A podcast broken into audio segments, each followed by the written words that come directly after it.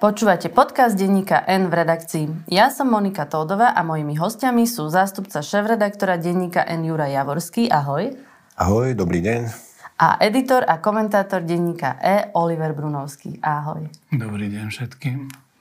Parlamentné strany sa snažia dohodnúť na predčasnom termíne volieb. E, zatiaľ sa zdá ako najpravdepodobnejší 30. september a prezidentka Zuzana Čaputová oznámila, že ak k takej dohode príde, tak nechá dovládnuť vládu Eduarda Hegera aj bez toho, aby jej bola vyslovená dôvera.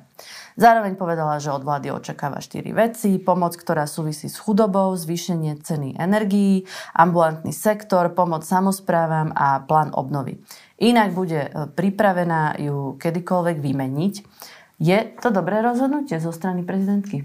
Dla mňa je to logické rozhodnutie, lebo tie štyri body, o ktorých si hovorila, to sú presne najaktuálnejšie problémy, ktoré trápia Slovensko a prezidentka Čaputová je momentálne, keď e, vláda nemá dôveru a plný mandát, tak je spolu zodpovedná za to, ako to tu funguje. Takže podľa mňa je to úplne v poriadku.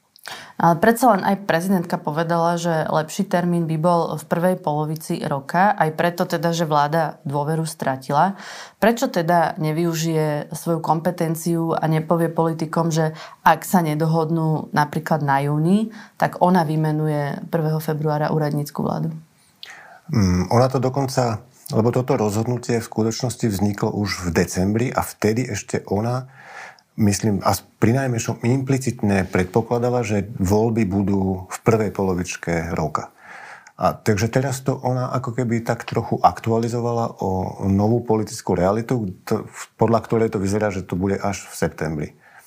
A že či by urobila lepšie, keby na nich zatlačila, že pod hrozbou e, úradníckej vlády ich donúti k tomu, aby to spravili skôr, tak podľa mňa by veľmi riskovala že na jednej strane by tým vytvorila na nich silný tlak, čiže by zvýšila ich motiváciu sa dohodnúť.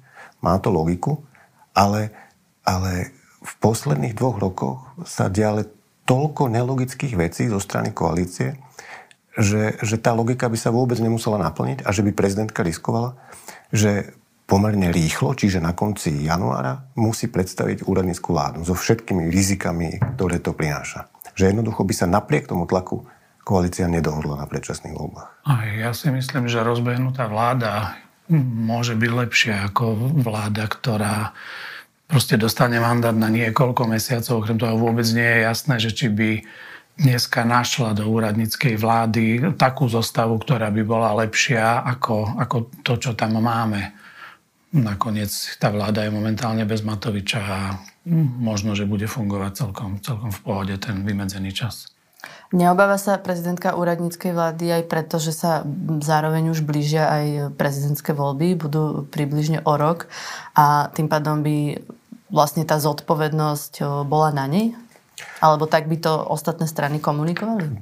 Predpokladám, že to prezidentka zvažuje, ale dúfam, že je natoľko zodpovedná, že toto pre ňu nie je hlavné kritérium, že hlavné kritérium je záujem krajiny a podľa mňa, myslím si podobne ako Oliver, že tam sa tiež uvažuje tak, že uh, súčasná vláda, napriek tomu, aká je slabá a impotentná, má stále viac šancu presadzovať aspoň ten minimalistický scenár, ktorý ona teraz definovala, ten boj proti chudobe a tak, ako by, mal, ako by mala uh, jej úradnícka vláda, hoci by tam obsahovala mozgový trast Slovenska. Proste, keby takú vládu predstavila parlamentu, kde, ktorý je plný e, nenávistných, pomstichtivých, sebeckých a, a, a emočne nevyzretých ľudí, tak, tak by nemala veľkú šancu presadzovať čokoľvek.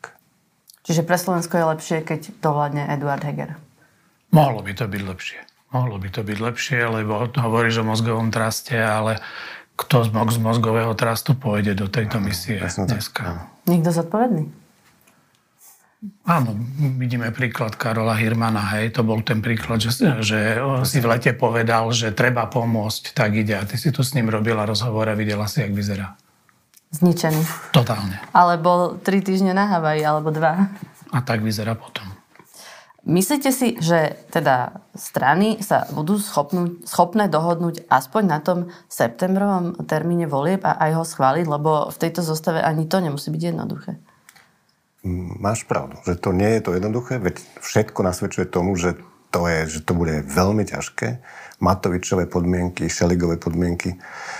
Uh, ale, ale môj čisto typ je, že, že skôr áno. Že nakoniec sa to udolá. Že tak ako uh, dostali nakoniec z vlády Igora Matoviča, tak sa budú do, vedieť dohodnúť aj na predčasných voľbách. A okrem toho sú tam dva varianty.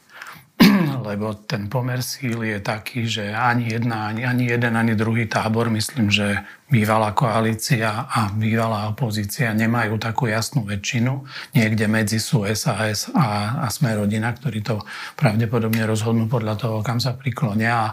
Ale existuje aj variant, kde sa dá nazbierať 90 hlasov s opozíciou. A dneska už SAS zase hovorí, že oni chcú predčasné voľby, dokonca až pomerne rýchlo by chceli. Čiže nakoniec je možné, že keď bude Matovič príliš špekulovať, tak to, sa to, tak to odhlasuje vlastne opozícia s Kolárom a s Sulikom. No a myslí si, že to by mala SAS s Kolárom, teda hlavne SAS, lebo Kolár je teda už teraz rozkročený na obidve strany, ale pre SAS by to znamenalo, že sa pridá k fašistom, že sa pridá k Smeru a že spolu s Borisom Kolárom odhlasujú predčasné voľby. Myslíš, že by do toho mali ísť? Ja som Saske prestal rozumieť. Oni už, oni už urobili toľko protismerných obratov, že podľa mňa naozaj nikto, nikto nechápe, že kde je tá hranica, že za ktorú by už oni nešli. Veď nedávno boli oni najjasnejšie proti predčasným voľbám, teraz sú zase za predčasné voľby. Neviem. Vyzeralo by to zle, ale nie? Ale áno, jasné. Ale na druhej strane, ako by vyzeralo, uh, ak vôbec už, ako to vyzerá teraz, že vláda, ktorá prišla v decembri o väčšinu, sa vzdala ambície získať tú väčšinu znovu, lebo to si teraz priznali, že to nedokážu a napriek tomu sa oni sú ochotní tu vlastne takmer rok a, a, a možno, že ešte aj dlhšie sa tváriť, že vládnu. A pritom to nie je problém až taký, že, že majú obmedzené právomoci a so všetkým vlastne E, vážnymi krokmi by sa museli obratiť na prezidentku. Oni proste nemajú v parlamente tú väčšinu, čiže oni by mali pres, problém presadzovať čokoľvek v parlamente v tejto chvíli. A čiže aj to samo, aj toto je podľa mňa škandalózne, to vyzerá zle, čiže to je ako protiváha tomu, že keby sa Saska rozhodla, že to povalí, povalí ten parlament e, spolu s opozíciou. A riešiť to treba, lebo tie pomery v parlamente sú naozaj katastrofálne. A napríklad na Margo možnej úradníckej vlády hovoria, oni vôbec netušia, ako by tá vláda mohla vyzerať, hej? Možno, že by bola aj dobrá, ale oni už vopred hovoria, že oni žiadnu dôveru nedajú. Tí ľudia proste majú problém sami so sebou. Ale teda predpokladáme, že SAS bude mať ďalšiu dilemu, áno? Mm, Veď, áno, môže byť, môže sa stať. Igor Matovič povedal, že má podmienku pri odhlasovaní teda tých predčasných volieb, aby sa nemohol meniť volebný systém obyčajnou parlamentnou väčšinou, ale iba ústavnou. Prečo je to pre Olano problém? No preto, lebo je to, nie je to štandardná strana. Matovičovi veľmi vyhovuje, že o všetkom rozhoduje sám. Mm, vrátanie peňazí peknej kopy peňazí, ktoré dostali e, za, za voľby. A v podobnej situácii je e, Smerodina, to tiež nie je štandardná strana, ktorá by mala nejaké e, štruktúry v regiónoch v podobnej situácii SAS, čiže im v podstate vyhovuje jeden volebný obvod, kde si sami rozhodnú úplne o všetkom. Nehovoriac o smere, čo absolútne nie je demokratická strana, kde je to založené na, na pokynoch z hora nadol, hoci štandardná politika by mala vyzerať tak, že to, čo chcú ľudia, o tom budú, budú hovoriť so svojimi zástupcami niekde v regiónoch a tie štruktúry to budú prenášať nahor a tak si aj budú voliť svojich zástupcov. Hej. Tuto tak nie je, tu neviete vymeniť predsedu politickej strany, ak e, robí, robí problémy, čo je situácia všetkých týchto, všetkých týchto strán. Proste nevyhovuje im to. A pritom, ja som si to neuvedomil, ale povedal to tento týždeň Peter Pellegrini, Olano to malo vo svojom volebnom programe, oni išli do volieb s tým, že treba zmeniť volebný systém, pretože tento volebný systém, založený iba na jednom volebnom obvode, je nesprávny. Teraz odrazu to nevyhovuje. Čiže vy si myslíte, že ten väčšinový systém je lepší? Lebo aj Pellegrini ho teraz navrhol. Uh Oliver hovorí správne, že to malo Olano, malo presne ten spôsob volebného systému, pred ktorým teraz varuje, malo v programe e, pred voľbami 2016. A to, že teraz presadzuje opak a že sa tvári, že, to, že ide o ohrozenie demokracie, tak je dôkazom toho, že to je iba ďalšia Matovičová podlosť, ako špinavosť vyslovená. Dobre, ale podľa teba, ktorý volebný systém je lepší? Podľa mňa by ja som, je v poriadku, že pre mňa, že máme pomerný volebný systém. Otázka je, koľko má byť volebných obvodov a riziko toho Matovičovho návrhu je, že, sa, že by sa ústavne zabetonoval aj, aj Slovensko ako jeden volebný obvod. Ale ten hlavný problém je, že Matovič znova len manipuluje verejnú mienku. On dopredu implantuje do verejnej mienky to, že to je nesprávne, že vlastne nás tu znásilnia Hej.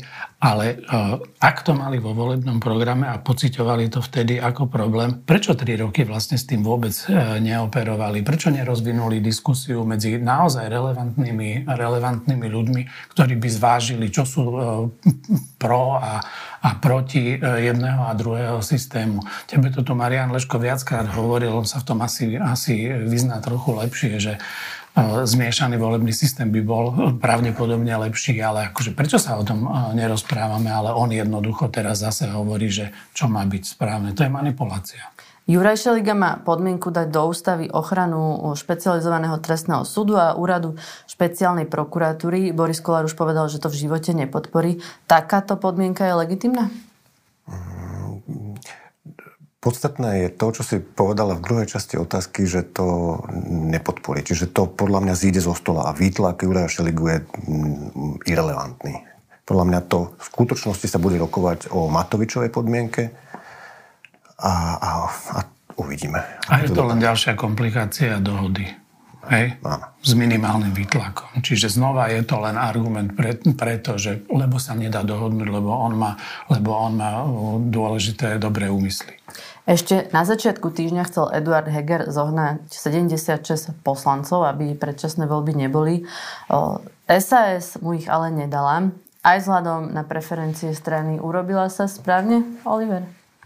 Asi áno. Asi áno, ja si myslím, že najčistejšie riešenie sú predčasné voľby. V čo, je, to tak, je to tak všetko rozmlátené, že predčasné voľby v čo najskoršom termíne by boli najčistejšie riešenie. Hej. Nehovorím, že by boli rovnako výhodné pre každého.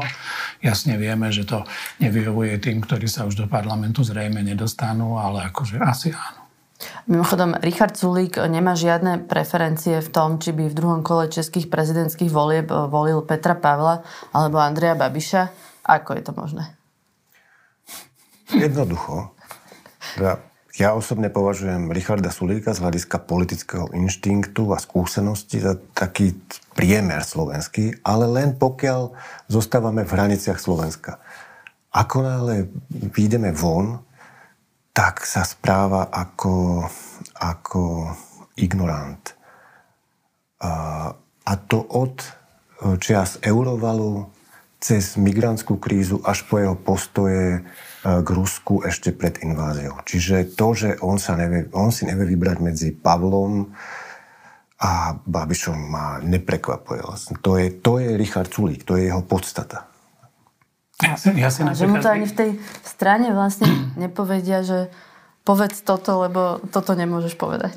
Ja si napríklad vybrať viem z tých dvoch, hej, lebo aj keď, aj keď uh, niekto by nesledoval, že čo to bolo, mňa bavili aj tie, aj tie predvolebné debaty, ale už len to, ako tí dvaja, ktorí postúpili do druhého kola, potom vystúpili, hej, keď jeden bol vyslovene štátnický, seriózny človek, ja by som doprial e, Čechom, aby konečne po Klausovi a Zemanovi ako totálne do seba zalúbených ľudí a mali prezidenta takého, ako je Zuzana Čaputová, na ktorého krajina môže byť hrdá.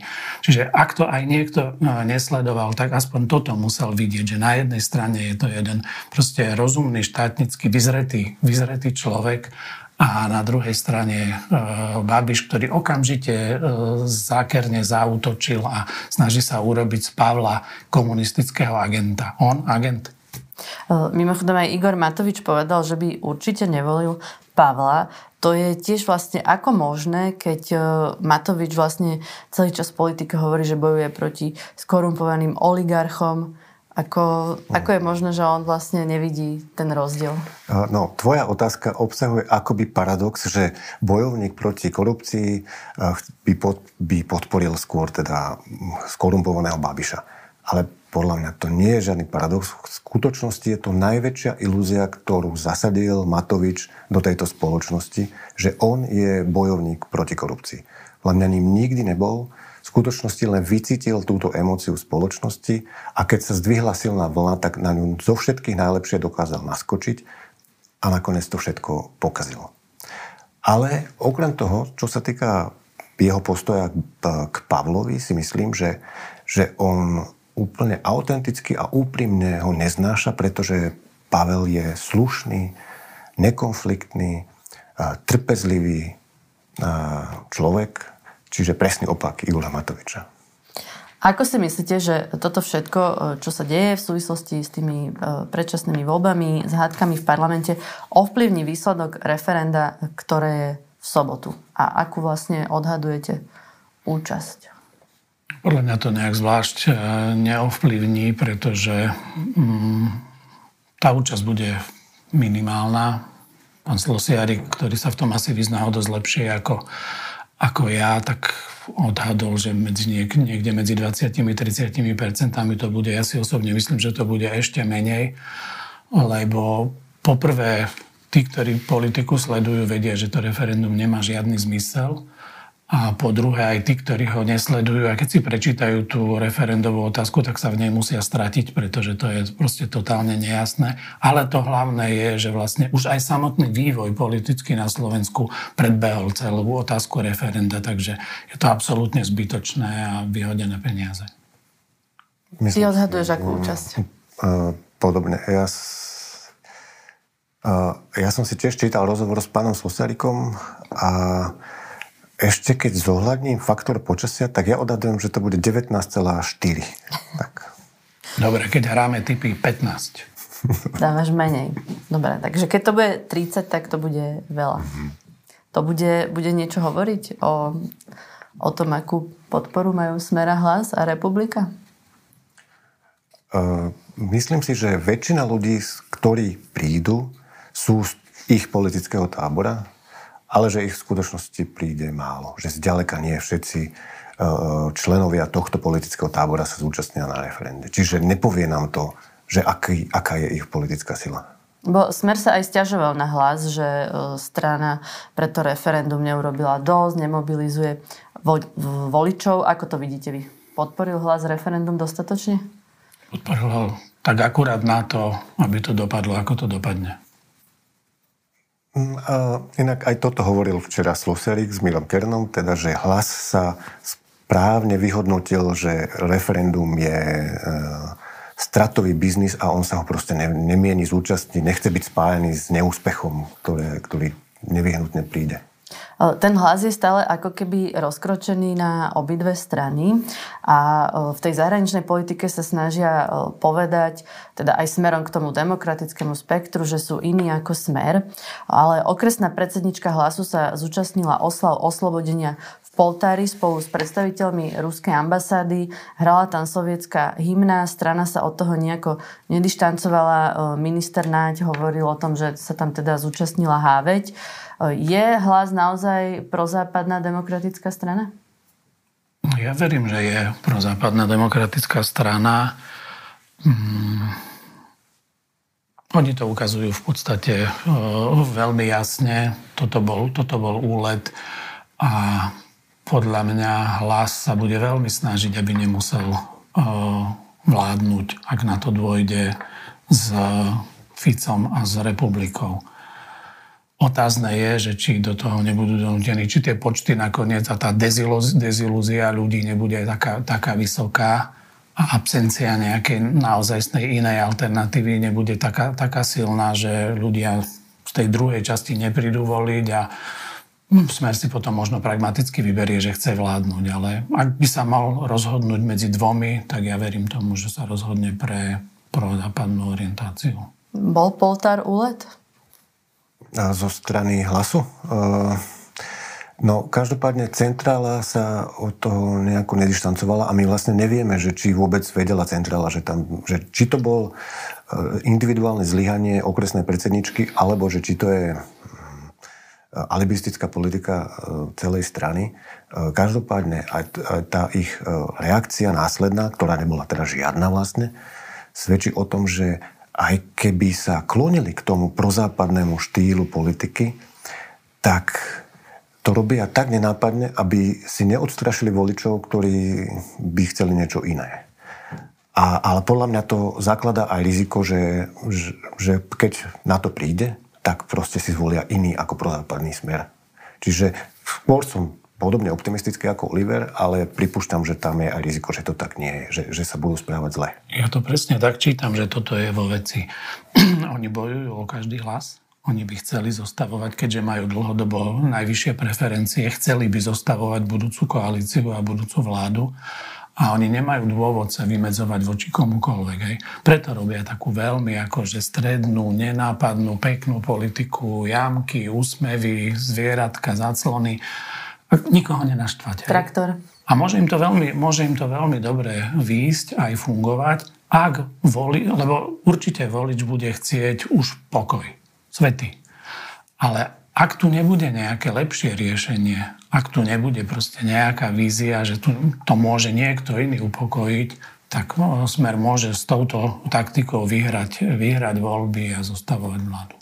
Ako ovplyvní výsledok referenda to, že niektoré subjekty dostali vysoké zálohové faktúry, napriek tomu teda, že štát im hovorí, aby neplatili? Mm, myslím si, že minimálne že to je marginálne z hľadiska Počtu? účasti. Ja si to tiež myslím, lebo mne sa zdá, že to dokázali veľmi rýchlo vláda umravniť. A súhlasím s Hirmanom, ktorý povedal, že dosť to využila to ticho, ktoré tu bolo počas, počas sviatkov, využila to opozícia, aby to trochu nafúkla, ale vláde sa podarilo to upokojiť. No a má kvôli tomu minister Hirman problém, alebo je zodpovednosť niekde inde? Lebo asi na to ticho možno cez sviatky mal niekto reagovať, nie? Áno, jasné. Už sme o tom hovorili, že ako vyzeral v tom tvojom rozhovore, jasné, že má problém, kto by ho nemal v jeho pozícii, ale on tam vysvetľoval, že on potreboval vypadnúť, mal aj to umrtie v blízkej rodine, čo je teda naozaj ťažká, ťažká vec, takže a videli sme predtým, že keď Hirman komunikuje, tak vie vysvetliť veci jasne, pokojne. Čiže bola to chyba, že v priebehu tých dvoch, troch týždňov sa nič nedialo, ale ja zase z, z kulárov viem, že ani nikto nemal záujem to riešiť. Celý december lepili štátny rozpočet a tí štyria, ktorí sa tam postavili vlastne ešte predtým a hovorili, že ak už vlastne, myslím štyria, bývalá koalícia, že ako majú všetko pod kontrolou, ale nemali schválený štátny rozpočet, čiže v podstate blafovali, hovorili, že čo by bolo keby, keby mali peniaze. Hej? A vlastne hrali len na to, že keďže už je predvolebný čas, že aby ukludnili domácnosti, aby sa čo najviac zapáčili voličom a na firmy v podstate nikto ne, ne, ne, neriešil ich. Takže preto, preto sa to stalo a cez Vianoce zase nikto, zase nikto nebol ochotný, všetci dovolenkovali. Čiže stalo sa to aj preto, že oni úplne systematicky uh, firmy ignorovali a to nebola otázka posledných týždňov, veď uh, energie začali stúpať pred vyše rokom. Čiže celý ten čas mala vláda Eduarda Hegera vlastne povinnosť to riešiť a neriešila to. Čiže nie je to problém Hirmana, ale Hegera. A zvláda podľa teba štát tú pomoc ľuďom a firmám kvôli drahým energiám? No, už sme hovorili, že domácnosti boli v podstate veľmi uspokojivo vyriešené, uspokojivo pre domácnosti.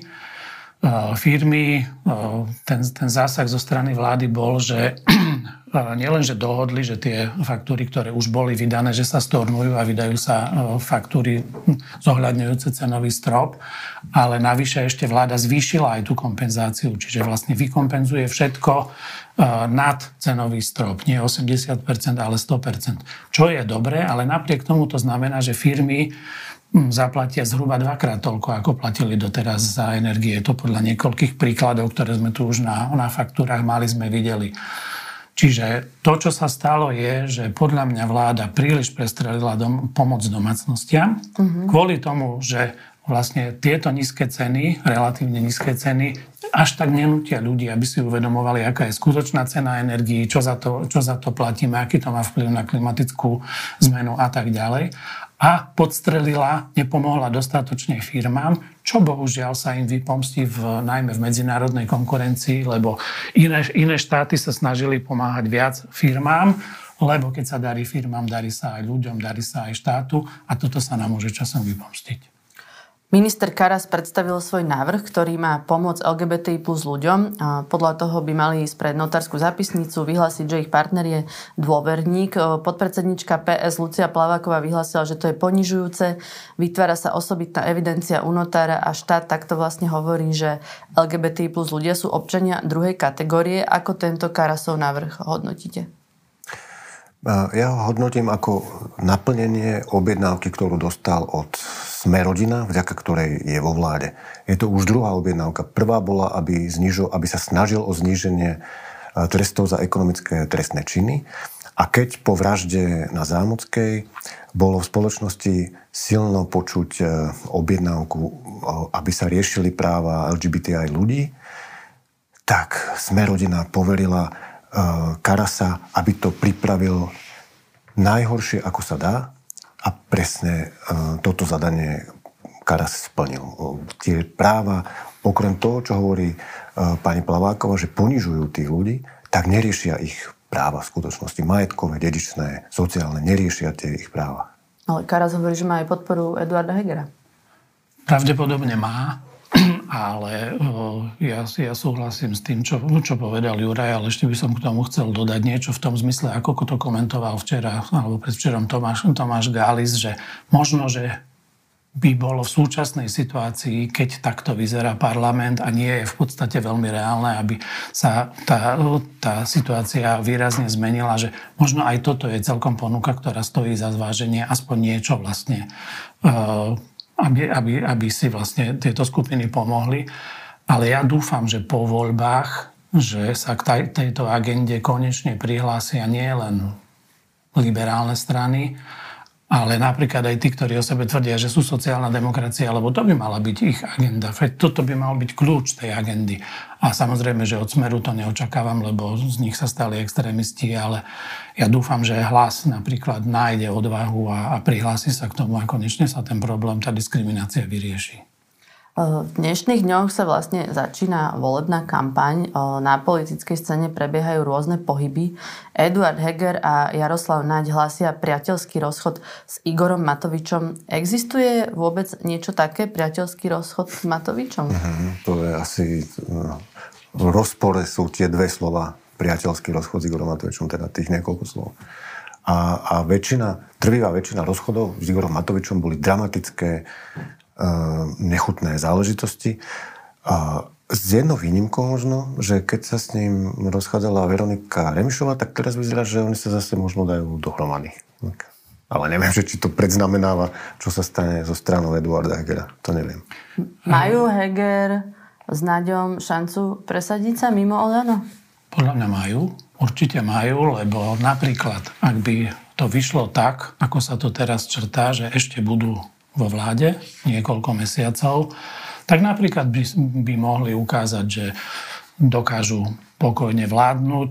V, vo vláde už nemajú Matoviča. Heger má v rukách obrovské peniaze ako premiér a zároveň minister financií, čiže nemal by byť problém ani, ani vlastne distribuovať tie peniaze, ako oni hovoria, doručiť pomoc ľuďom. Čiže majú šancu, ale ja si nemyslím, že ten rozchod môže byť priateľský a ak tuto, toto babkové divadlo na priateľský rozhovor na priateľský rozchod chcú hrať, tak na to o, doplatia nielen oni, ale podľa mňa aj tá myšlienka spájania demokratických síl, lebo nikto normálny už s Matovičom do vlády ísť nebude chcieť a tým pádom budú vysoko nedôveryhodní. Už tak majú problémy s tým, aby im niekto uveril. Že som aj zabudla, že Heger je vlastne teraz aj minister financií. Myslíš si, že ním bude do septembra, alebo prezidentka poverí Marcela Klimeka? Neviem, ale akože z toho, z toho vecného hľadiska by to bolo zhruba, zhruba rovnaké, pretože Heger v skutočnosti nemôže byť ministrom financií a všetko dôležité tam aj tak musí odrobiť Klímek a prípadne ten druhý štátny tajomník Jančík. Má šancu presadiť sa jablko Lucie Ďuriš Nikolsonovej? Mm, to si neviem predstaviť. Alebo myslíš presadiť ako fyzicky, ako zrniečko jablka? Čo strany spolu a dobrá voľba? Ja tej myšlienke spájania uh, verím a myslím si, že je to jediná možnosť, ako tu nejakú alternatívu vytvoriť. Uh, tak aj Doris Nikolsonová by mala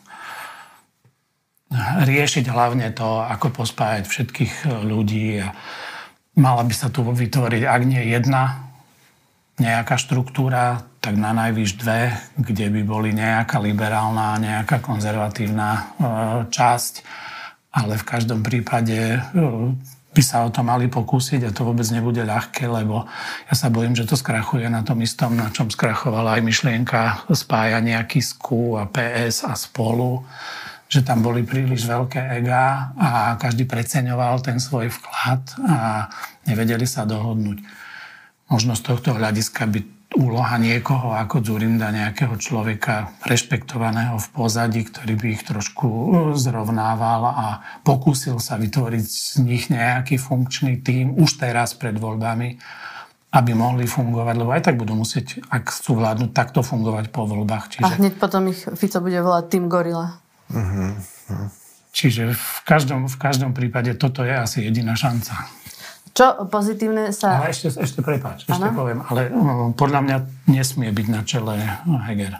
Heger ako, ako líder zlyhal a ak by si povedali, že Heger je ten, zlyhal v zásadných rozhodnutiach. Ak by si povedali, že toto má byť vlastne ten človek, ktorý to bude celé riadiť, tak to nemôže uspieť. No ale kto iný? Uh, uh, neviem. Dobre, čo pozitívne sa tento týždeň stalo, len poviem, že nahrávame teda tento rozhovor v piatok o 10. Čiže ešte nás len čaká určite pozitívne vyhlásenie generálneho prokurátora o 11. Uh-huh. Uh, tentokrát som sa na tvoju najťažšiu rubriku pripravil. A s pomocou mojej manželky som zistil, že tento týždeň, tá som si pripomenul, že tento týždeň malo oslavu denník SME, 30. výročie a, a to považujem za pozitívnu udalosť. Som rád, že, že sa denníku sme tak dlho darí uh, ovplyvňovať verejnú mienku a že sa im v posledných rokoch podarilo dostať spod vplyvu Penty a gratulujem im tomu a držím im ďalej palce.